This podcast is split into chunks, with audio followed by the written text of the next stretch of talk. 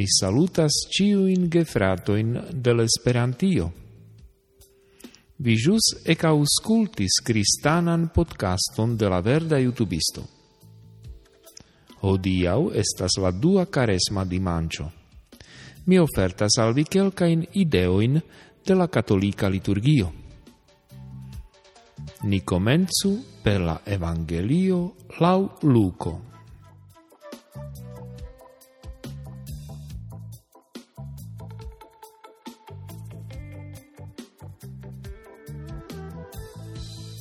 Jesuo prenis cun si Petron, cae Johanon, cae Jacobon, cae supreniris sur la monton por pregi. Cae dum li pregis, la aspecto de lia visaggio aliigis, cae lia vestaro farigis blanca cae fulme brillanta. Cae ien interparolis cun li du viroi, kiu estis Moseo cae Elia, kiui montrigis en gloro, cae parolis pri lia foriro, kiun li estis plenumonta en Jerusalem. Sed Petro cae tiui, kiui estis cun li, estis suprematai de dormo. Sed veciginte, ili vidis lian gloron cae la du viroin, quiui staris cun li.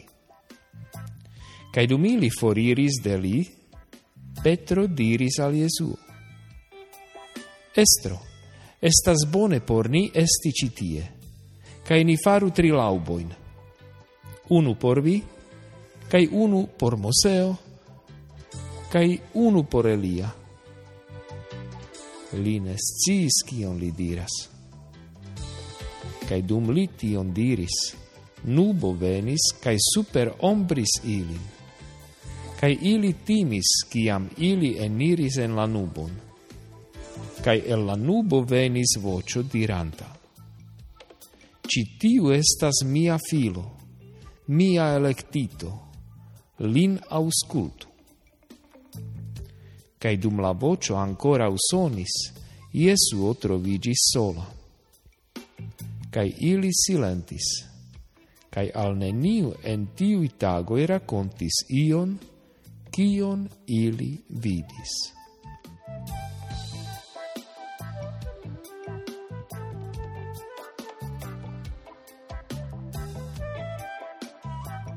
Vere stranga afero ocasis al tri disciploi de Cristo, Petro, Johano ca Jacobo.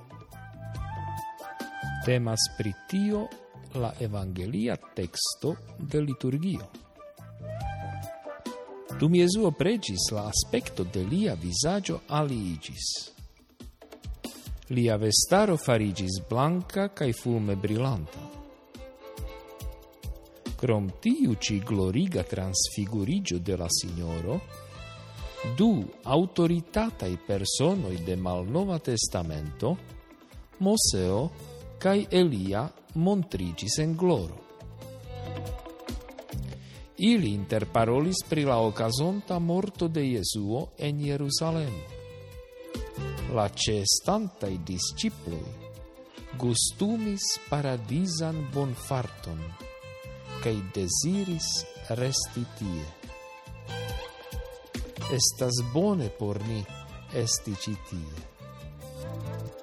Shainas, che Cristo reclamas la cielan felicion. La transfigurigio de la Signoro estis antau preparo de la disciploi al sia passion. Ili devas antau si che la sufero de Cristo ne estos mal successo de lia misio, che ties celo estas la ciel gloro. Ne nur Cristo estas suferonta, sed ancau liai sequantui do rememoro pri la ciel felicio helpos al ili trapassi ciuin malfacilajoin de la propra cruz voio.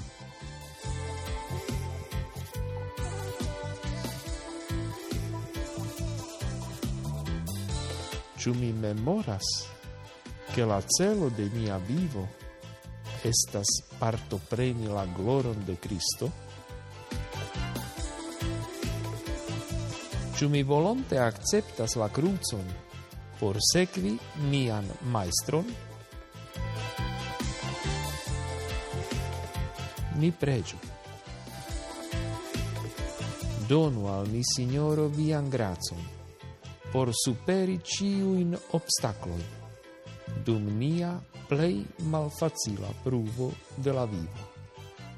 Cai aperigu al mi la celon, al kiu mi alvenu, la gloron de la cielo.